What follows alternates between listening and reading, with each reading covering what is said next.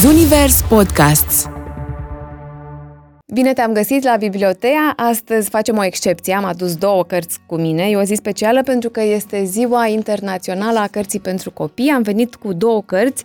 Nu sunt uh, neapărat doar pentru copii, sunt însă cărți din două generații diferite. Pe de o parte avem un roman grafic, e scris de Reina Telgemeier, Curaj se numește, și a doua carte este Recreația Mare a lui Mircea Sântimbreanu. Sunt uh, cărți pentru copii pe care le despart uh, mai bine de 50 de ani. Bibliotea cu Tea Teodorescu Un podcast Zunivers și zic să începem uh, cronologic, ne întoarcem puțin în timp și mergem în 1965 când se tipărea Recreația Mare semnată Mircea Sântimbreanu. Uh, am fost extrem de subiectivă când am ales uh, cartea asta pentru că e una dintre cărțile copilăriei mele. Am citit-o la recomandarea mamei și am citit-o agresiv până i-am rupt coperțile și am învățat pe de rost pasaje din ea. Am redescoperit-o acum când băiatul meu cel mare a avut-o de citit la clubul de lectură. Cartea este minunată. În plus, cei de la editura Arta au reeditat varianta cu ilustrații de Iurie Darie și coperta e cartonată. Păstrează inclusiv nuanța de galben pe care o știu eu de când eram mică. Mircea Sântimbreanu scrie natural, l-a ajutat și experiența, a fost profesor de istorie la o școală din cartierul Rahova, din București și din anul 2000 școala se numește Școala Gimnazială Mircea Sântimbreanu. Sunt uh, peste 90 de povestioare în carte despre viața de elev de școală, dar și peripețiile prin care trec diverse personaje în vacanță. O avem pe Eugenița panicată toată cu o să o asculte, e și Tilica acolo, el o sfeclește rău la istorie și asta doar pentru că l-a încurcat ca profesorul, nu că n-a știut el. Apoi Goguță, care habar n-are cu ce se ocupă părinții lui și face praf lucrarea de la școală. Sandu, care are descris la gazeta școlii, dar nu vrea să-și facă prietenul de rușine. Tili, care citește cărți cu nemiluita, dar habar n-are de titlu sau de autor. Cei mai mulți dintre elevii din uh, carte încearcă să fenteze școala ca să aibă timp de joacă și de prieteni, cumva de înțeles. E ceva ce fac și copiii acum. Uh, printre preferatele mele uh, e o povestioară care se numește Un amănunt.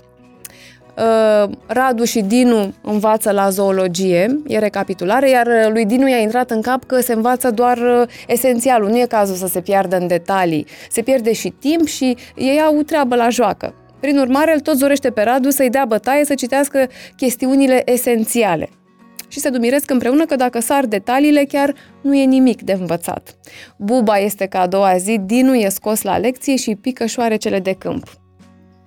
Și zice, Șoarecele de câmp este în general, lăsând la o parte amănuntele și ceea ce nu este principal, este un animal care în linii mari nu e prea mare și esențialul e că este mai mic decât altele mai mari.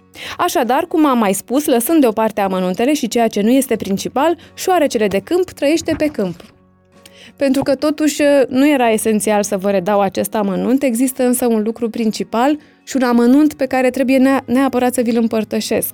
Principalul este că lui Dinu i s-a dat o notă. Amănuntul că e nota 3. Autorul, umorul e ușor mucalit în carte, ai umor de limbaj, ai umor de situație. Autorul e și narator, Uh, și uh, fie doar observă de la distanță ce se întâmplă cu copiii, fie știe și ce e în sufletul personajelor și apoi împărtășește asta cititorului. Având în vedere anul primei publicări, sigur că și limbajul e un pic diferit uh, față de cel cu care sunt obișnuiți copiii astăzi. Avem uh, conducător de grup, uh, ședință de detașament. Poate e nevoie de explicații din partea părinților pentru cei care citesc acum cartea și sunt născuți mult după anul 2000. Dar um, experiența e unică. Toți copiii vor să știe cum era pe vremea părinților sau a părinților lor și ăsta e momentul să le arătăm. A doua carte de astăzi, Curaj, este una foarte ancorată în prezent și în realitate e un roman grafic. Autoarea, caricaturista Reina Telgemeier, face benzi desenate autobiografice. Cartea surprinde copiii la altă vârstă. E vârsta aia complicată când uh, copilul se îndreaptă spre adolescență și nu te mai înțelegi cu el sau are frici pe care nu și le poate explica. Fix asta surprinde autoarea în carte. Reina se trezește că este greață într-o noapte. E o stare pe care nu și-o poate explica. Apoi la școală starea ei se accentuează, o cuprinde panica, are și o colegă răutăcioasă care îi face probleme, se teme uh, că o să înceapă să râdă copiii de ea dacă își dau seama că are probleme cu stomacul cred că mulți dintre noi știu starea aia când ai emoții înainte de examene de regulă, emoții așa de intense încât uh, unii se strică la burtă. Așa și cu Reina. Fricile ei se înmulțesc, nu se rezumă doar la starea de sănătate, e anxioasă la un moment dat și la început uh, este greu să vorbească despre asta chiar și cu mama ei. E nevoie de curaj, așa cum zice și titlul cărții, ca să vorbească despre toate problemele și apoi să le depășească, să reușească să le depășească. Apoi când uh, reușește în cele din urmă să treacă bariera asta, își dă seama că secretul ei nu e tocmai un secret, că sunt multe fete care trec prin asta.